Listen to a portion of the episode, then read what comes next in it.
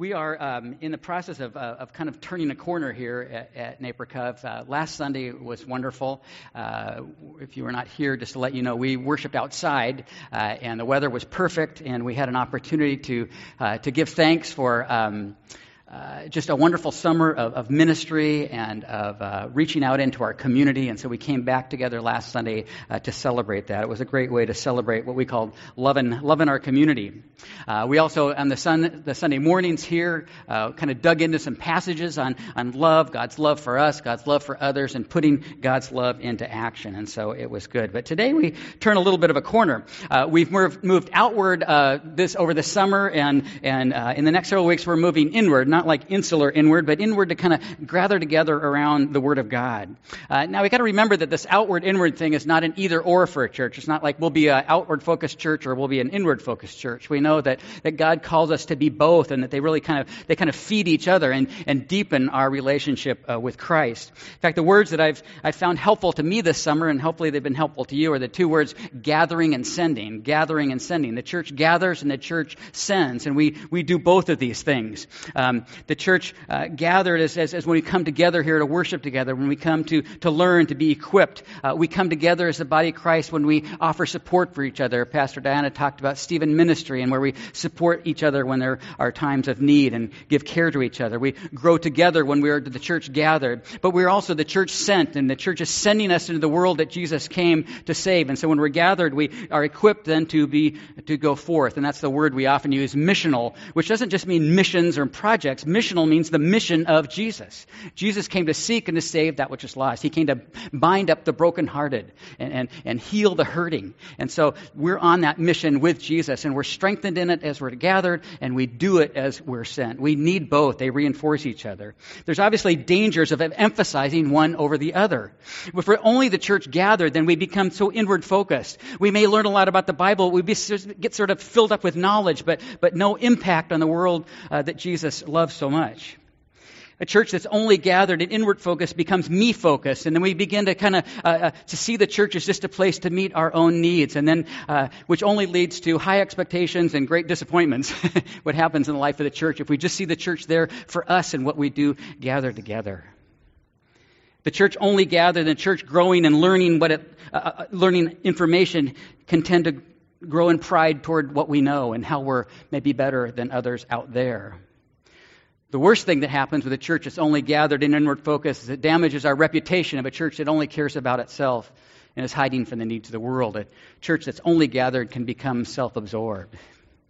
But if a church is only mission focused and only sending focus, uh, the emphasis on good deeds may, too, may move us too far from being centered in Jesus. Is it possible to do too much mission work?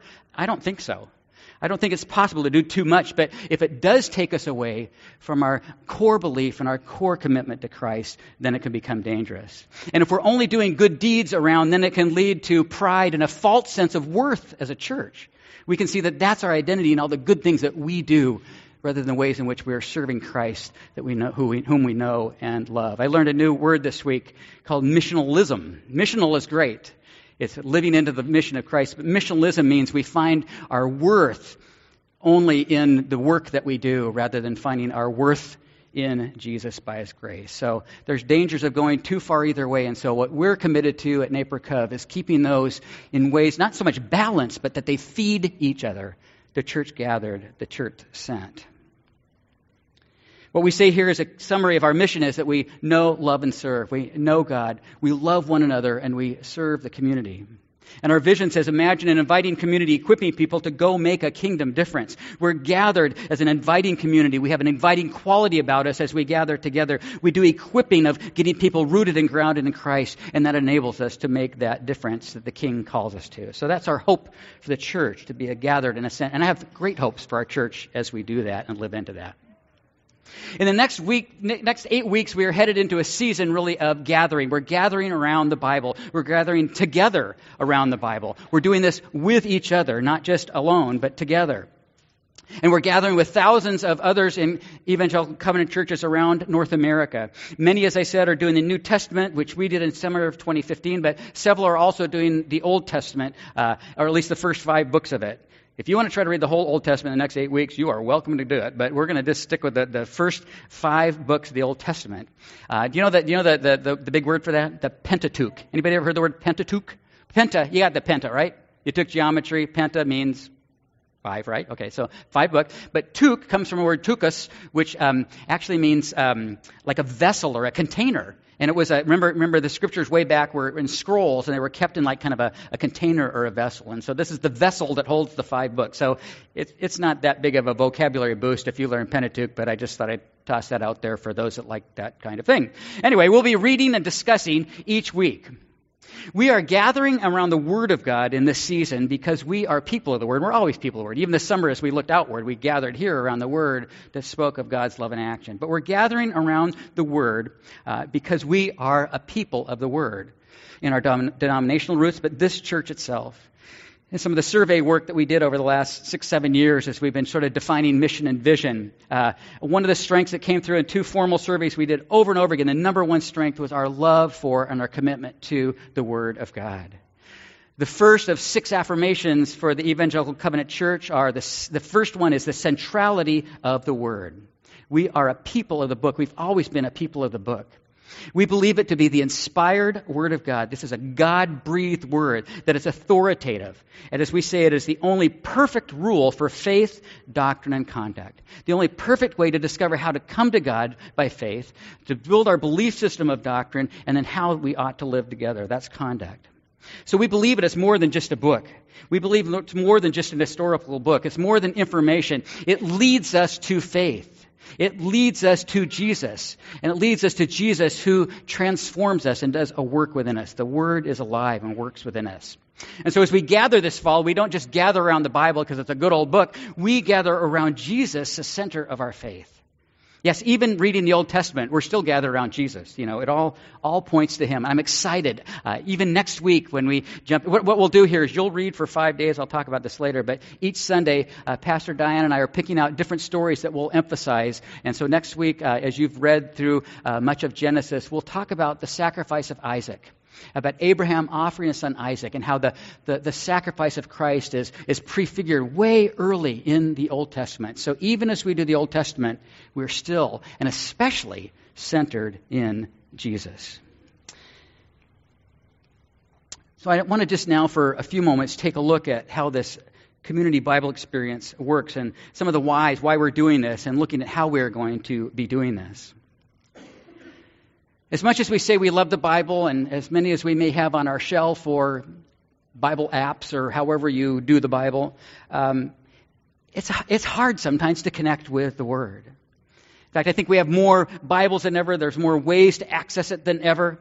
And yet, as a society, statistics are showing that people are engaging with the Bible less than they did a generation ago. Even though it's more accessible, different kinds of translations, different sorts of applications, it's difficult to connect. And every day, more and more people are giving up on reading the Bible.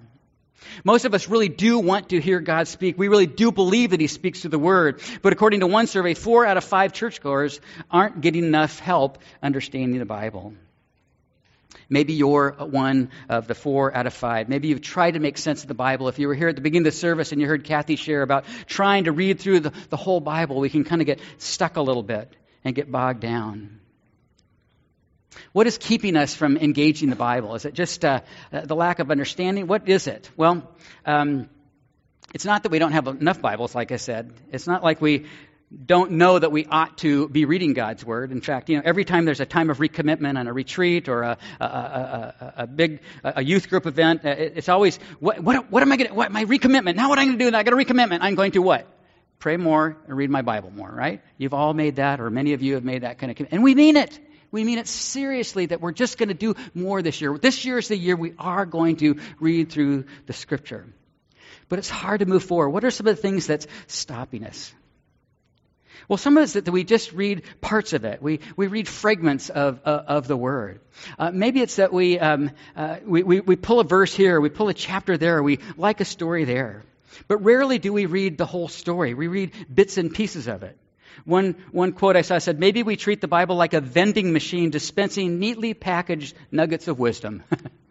Oh, I like this. Oh, I like this. I really like this. This is so weird. I don't like this, so I'm not going to pull this one out. You know, I don't like that flavor.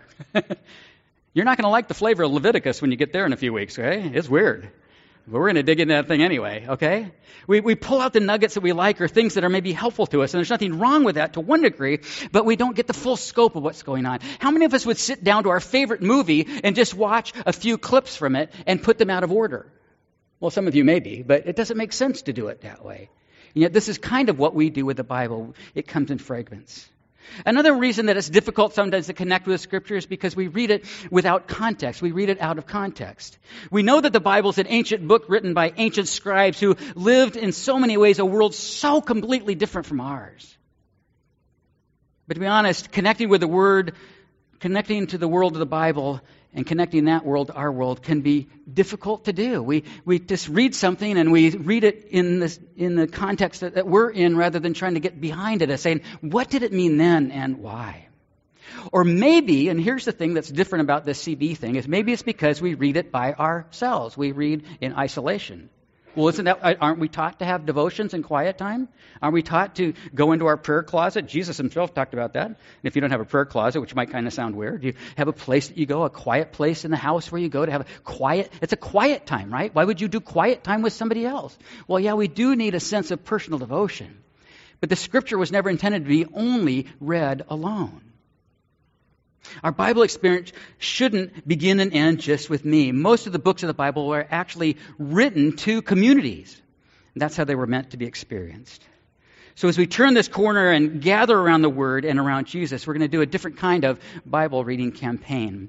And we want it to be a fresh experience. And so we're going to read big, uh, read real, and read together. I just want to unpack those just a little bit here. To read big means this, this reading is one big story. Instead of reading those fragments, it's, a, it's like getting more of a panoramic view of all of God's story, or as we're going to do for eight weeks, we're going to get more of a panoramic view of those first five chapters. All the way from creation until the children of God were coming finally to conquer that promised land after the Exodus. What's going on in that broad sweep of the story? It's the difference between story and stories. The Bible is one big narrative that ties together all of the other little stories and narratives. When we read big, we grasp the story of God and God's people. The Bible is made up of several different books by several different writers over several different centuries. Some of it's poetry, some of it's history, some of it's letters, some of it's instructions. Some is really moving, some of it's very dynamic, some is life changing, some of it is funny, some of it is odd, some of it is downright difficult to understand. But it's all one story, one big story that God is writing. From creation to the fall to God's loving pursuit of his people to restoration in and through Jesus Christ. One story. The problem is sometimes we just learn the stories and not where or how they fit. And we're going to read some really wonderful stuff in the next weeks about Abraham and the call of Abraham and about Isaac. And we're going to read stories about Joseph and his family and the, and the many colored coat and the, and the trip to Israel, down into, into Egypt. We're going to read about Moses. We're going to read about the parting of the Red Sea. We're going to read about Joshua coming up to the boundary of the land. Now, some of those are familiar stories and they evoke uh, learning that we did in Sunday school stories and songs and, and even cute little storybooks and little clever little songs that we do. And that's all great. But sometimes we learn these things in isolation, but we don't see how they fit. So we're going to try to see how all of those familiar things fit within some of these not so familiar and it fits into the big story. That's why we're going to read big, the big story. Are you with me? Getting it? Okay, that's why it's a little bit different here. We're also going to read real. And what we mean by this is this issue of context. We're going to try to understand a little more of the context. How does it fit into the bigger story? Who was this written by, and who was written to, and why was it written? That's the only way we can approach the word and help it somehow apply to our world now. Now, let me say about in, in the book, uh, even though we say that the only text we read is Scripture, actually, that's a little bit of a uh, not quite right because there's introductions to each of the books too. And the introductions are very helpful. And the purpose they serve is not to add any kind of interpretation, but actually just to set the context. So the introductions tell you a little bit, why was this? What's going on in Genesis? What's, what's, what's the deal with Leviticus? Read the introduction. There's actually some answers there, and we'll poke into those as well. So the introductions are going to help us understand context a little bit. So we're going to read real by understanding context. But even more important is that we come to the readings with our real self. When we read real, we ask the question, what is this saying to me? What is it saying to my life? What is it saying about my relationship with God? What is it saying about the ways in which I live my life? Where does this big story intersect with, impact my story? So when we, when we read real, we're not just reading for information, we're reading for transformation, really. As we read, we remember that it comes to us not just as information to be taught, integrated, interpreted, learned, memorized, and proclaimed. Nothing wrong with that. But it also comes to form us, to transform us into fully devoted followers of Christ. The Bible is information, but it is there for our transformation. And when I say our transformation, I don't mean just individuals, I mean our transformation as we learn it together. It's not just information about God, but it's information about knowing God. So we're going to read big, we're going to read real, and then finally, I've said it before, but I'll say it again, we're going to read together. We're going to read this together. We need to remember that the Bible was originally given to communities. It was intended to be lived out in the context of community.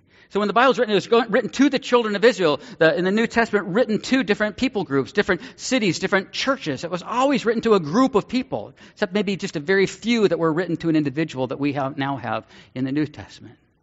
And you got to remember that in, when the Bible was written, not that many people could read. And there weren't that many available. There was no mass production of printing. I mean, you know that from history, but just think about it.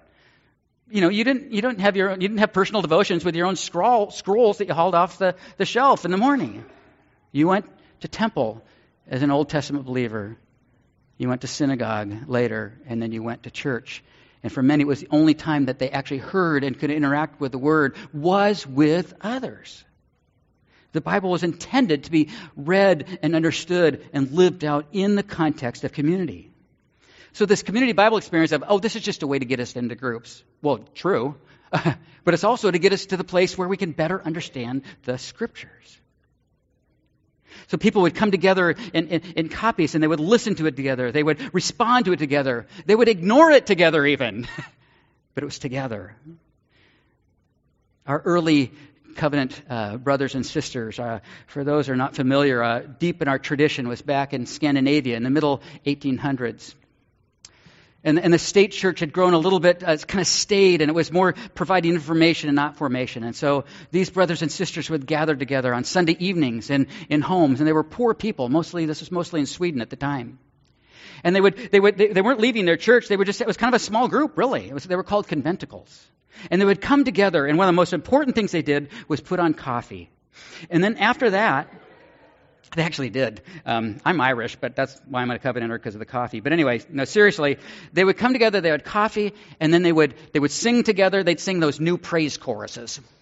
Made me so mad. They anyway, they sing they sing kind of more songs, more songs that talked about devotion. They didn't sing the hymns of the morning. And then what they'd do, they would come to the Word, and they would say, "Where is it written?" And rather than looking for their favorite verses or looking for proof text for something that they thought was real, that's not what where it's written in. Mean, let's dig into it together.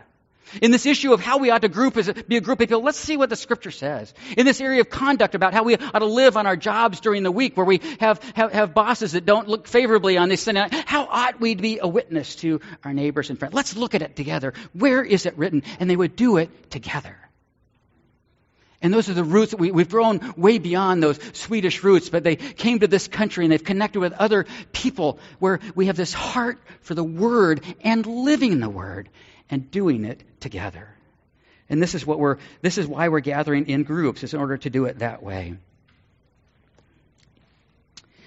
Klyne Snodgrass is a professor of New Testament at uh, North Park Theological Seminary. He's finally retiring. He's so old, I had him, and he'd already been there several years when I had him. Uh, but Klyne, uh, who's a brilliant man and a tender-hearted man, says this. He says there's many things Scripture does not address directly. As Christians together, we need to keep reading, understanding, and reflecting. None of us has enough comprehension by ourselves to take it all in. Isn't that great? Let me read that again. There's many things Scripture doesn't address directly. Those are the things we have to discuss. There's not a direct word about certain areas of behavior.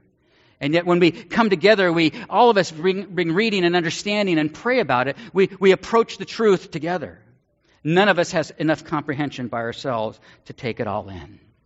And so we're going to read together. Read big, read real, read together. The Community Bible Experience starts with a different kind of Bible. It is the New International Version, but all of the um, chapter and verse markings are, are, taken away. And so it just reads a little more like a story. They, they're very helpful for study, but they can kind of get in the way of reading the bigger story. So we're going we're gonna do that. You can use a regular NIV, but we really want to encourage you to read this one so you can kind of see, be right on the same page, literally, as your friends uh, that you're reading with together. We'll be reading this uh, book. It's called the Books of the Bible, called Covenant History. It has nothing to do with our denomination. Well, it sort of does, but it's more the covenant God made with his people. It's uh, um, uh, the book, like I said, doesn't have notes or, or, uh, or you know, these divisions. Um, so the books of the Bible is designed to be read from start to finish. But Community Bible Experience is also a different approach to the Bible. It's to be, we're going to read the first five books of the Old Testament in eight weeks. Now, some of you asked about audio resources. When we did the New Testament, there's all kinds of online stuff. There's kids things, there's videos, there's, there's downloaded, downloadable audio stuff. Well, they haven't developed any of that for the, um, um, the Old Testament.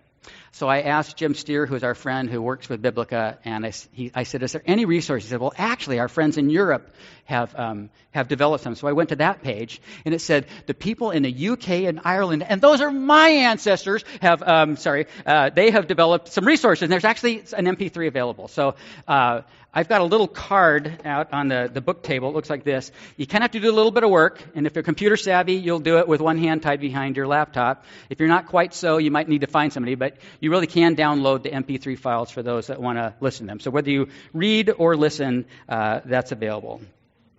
So instead of reading in bits and pieces, we're going to read the whole books, uh, and we'll experience then the, the Pentateuch in its entirety.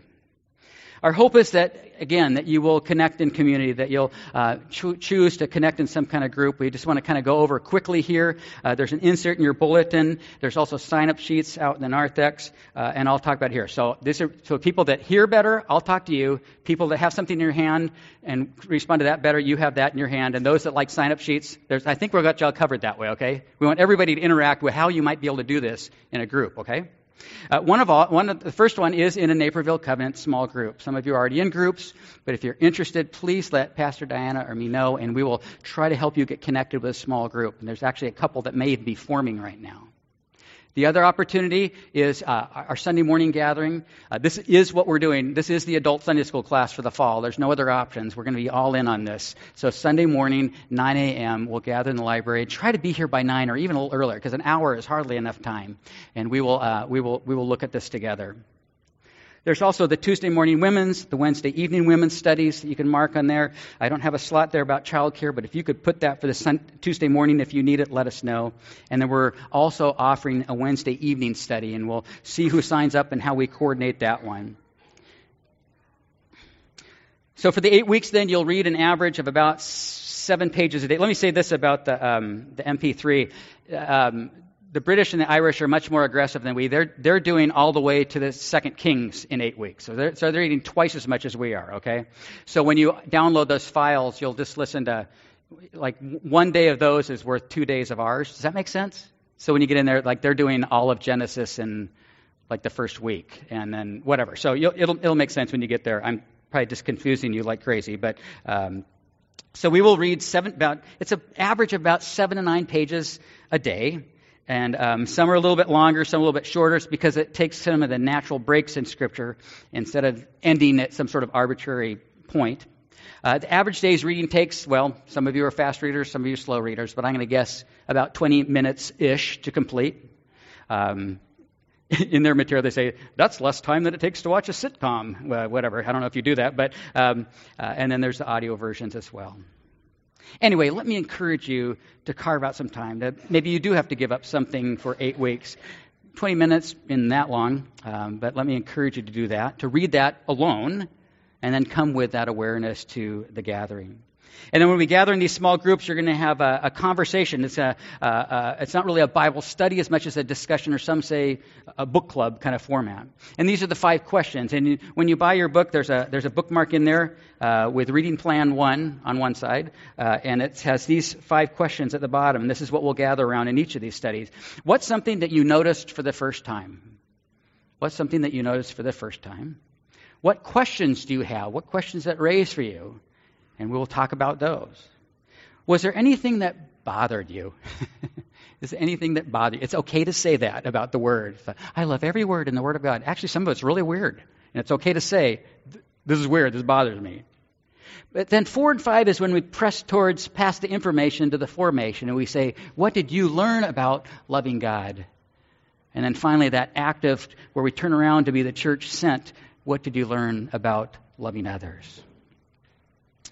So, as we go on this journey, then, gathered together, remember that we're reading big. Um, our goal isn't necessarily to capture every detail, but to glimpse the picture of redemption together.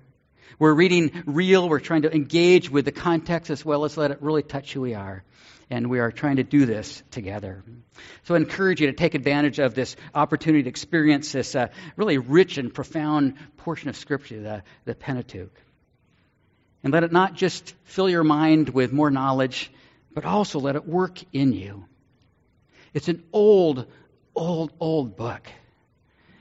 But it still comes with great life to give us new life as well. And so, as we work on being equipped and growing stronger in who we are as people of the Word, and to be more strengthened and certain of who we are as we reach back out as a church sent, our relationship with Christ and what we learn about him and how it leads us to him in the Word is so, so very important. So off we go. Let's pray.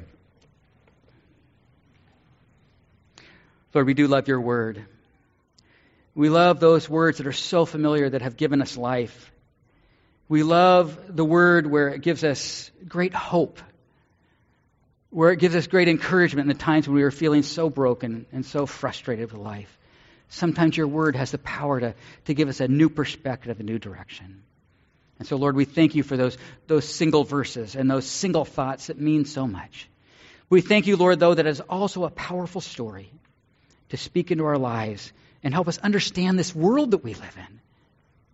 And so, Lord, we want to commit ourselves to you on this journey of eight weeks, that we would draw closer to the Word. And Lord Jesus is the living Word. We draw closer to you as well. We pray this then in your name. Amen.